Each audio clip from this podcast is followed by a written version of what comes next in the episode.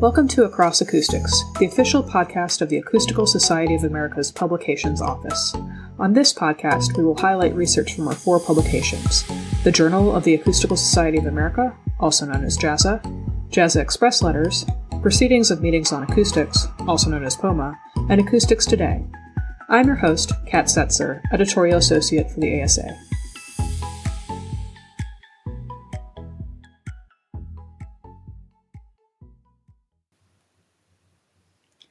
Joining me today is Jens Rindel from Odeon.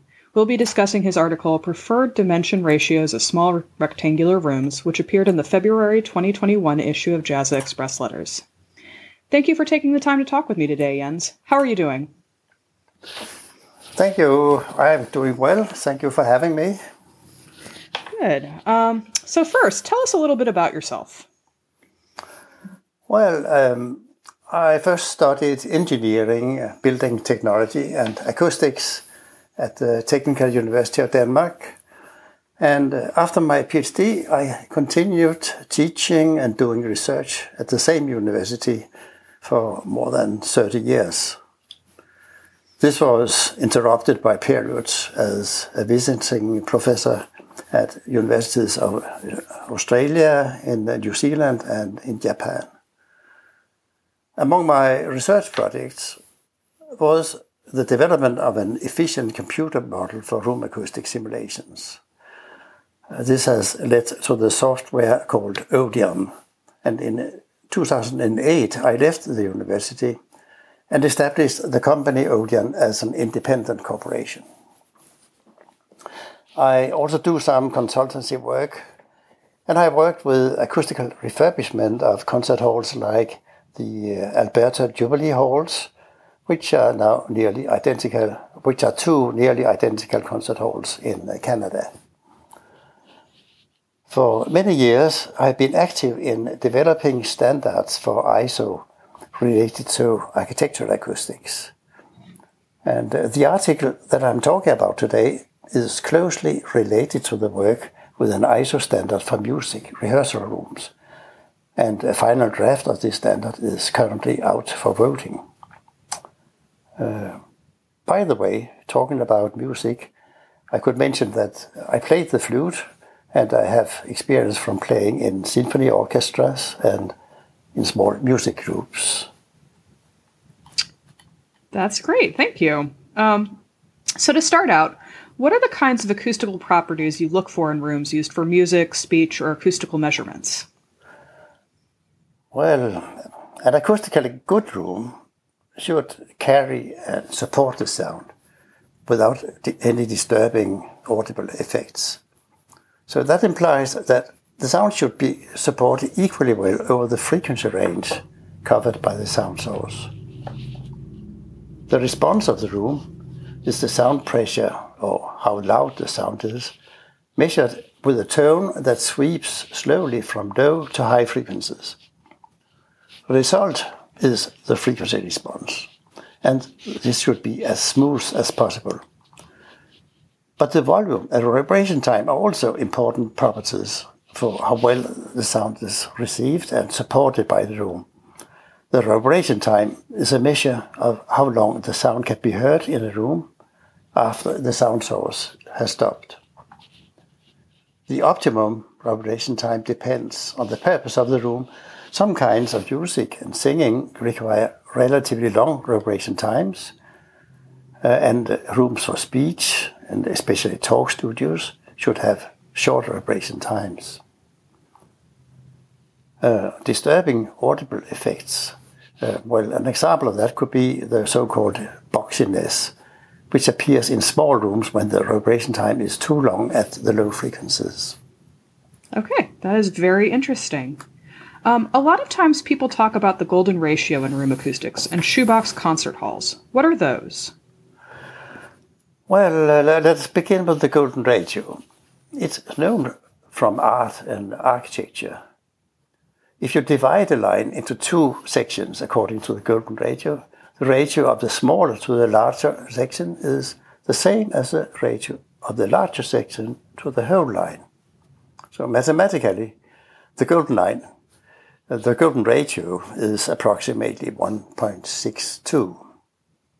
An example is that uh, we have in the human proportions, uh, as was suggested by the ancient Roman architect Vitruvius. Uh, so this was illustrated later on in a famous drawing by Leonardo da Vinci. Showing, shows uh, that the height of a standing person is divided in the golden ratio by the belly button. Yeah, that's interesting. So, in acoustics, it's often mentioned in connection with room dimension ratios. However, as shown in my article, the golden ratio is not particularly good for small rooms and cannot be recommended. There's no scientific background supporting the use of the golden ratio in acoustics. But some people think that acoustics is not science but an art with a lot of mysticism and that the golden ratio is a universal law. Well, then uh, about the shoebox concert hall. Well, this is a hall that basically has the shape of a rectangular cuboid However, my article deals with small rooms only, and the upper limit I have suggested is 300 cubic meter. So concert halls are much bigger, and my findings for preferred dimension ratios do not apply to concert halls. Oh, okay. Got it. So, what are room modes and how do they relate to normal modes? How does sound frequency relate to room modes? Room modes or normal modes are the same. Uh, and sound, let's start to say that sound is an invisible wave in the air. Mm -hmm. And the wavelength of this wave is the speed of the sound divided by the frequency. Since mm -hmm. the speed of sound is around 340 meter per second, the wavelength of, for example, 100 hertz sound is 3.4 meter. Uh, however, half the wavelength is more important for what happens in the room. So if the distance between two walls is half a wavelength of the sound, this will be the fundamental normal mode. Then the sound uh, will uh, uh, varies, being very loud near the walls and reaching a minimum in the middle between the walls. I have experienced a small dining room which was 3.4 meter wide and behind one of the walls, uh, there's installed an electric refrigerator that generates a 50 hertz tone. This is common for electric equipment in Europe. In the US, I think it's 60 hertz. However, then this 50 hertz tone coincides with the fundamental normal mode for the dining room having the width of 3.4 meters. So for those sitting close to the walls, the noise was very disturbing. Oh, no. For those sitting in the middle of the room, they couldn't hear the noise at all. Huh. So That's so interesting. so in this case, the, the distance between the walls match half the wavelengths of the sound. And we call that the fundamental mode in a series of one-dimensional modes where the distance matches a whole multiple of the wave, half wavelength. So each of the corresponding frequencies is a natural number times the fundamental frequency. So for this room, we would have the series of 50 hertz, 100, 150, 200, etc., etc. In a room, there are normally three such stereos related to each of the three main dimensions of the room. And in addition to that, uh, there are two-dimensional modes involving four surfaces of a room, and there are three-dimensional modes involving all six surfaces.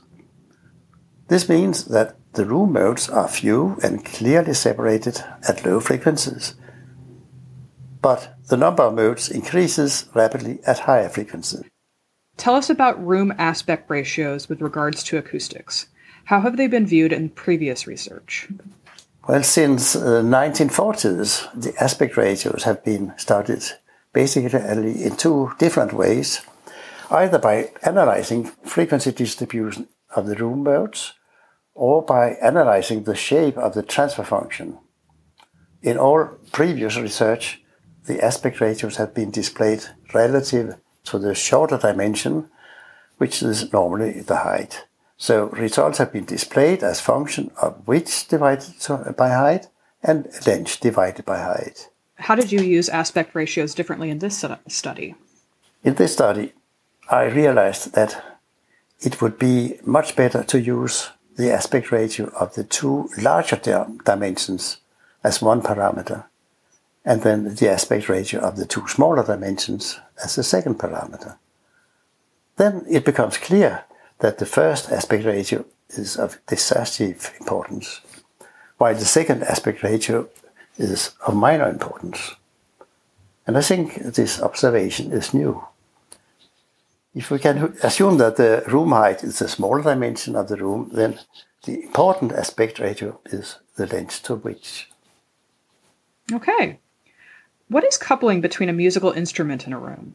Yeah, this may be um, not so easy to explain, but um, just recently I bought myself an electric bike. I don't know if you are familiar oh, yes. with how it works. you need to use your legs as on a normal bike, but a motor will add power and makes it much easier to run the bike. Playing a musical instrument is like using your muscles to run the bike. The acoustics of the room are like the electric motor assisting you. So in combination, you feel much stronger and go, can go uphill with less effort. Similarly, when the musical instrument is coupled with a good room, you can better master the music. The dynamic range is increased and you have greater freedom in the musical expression.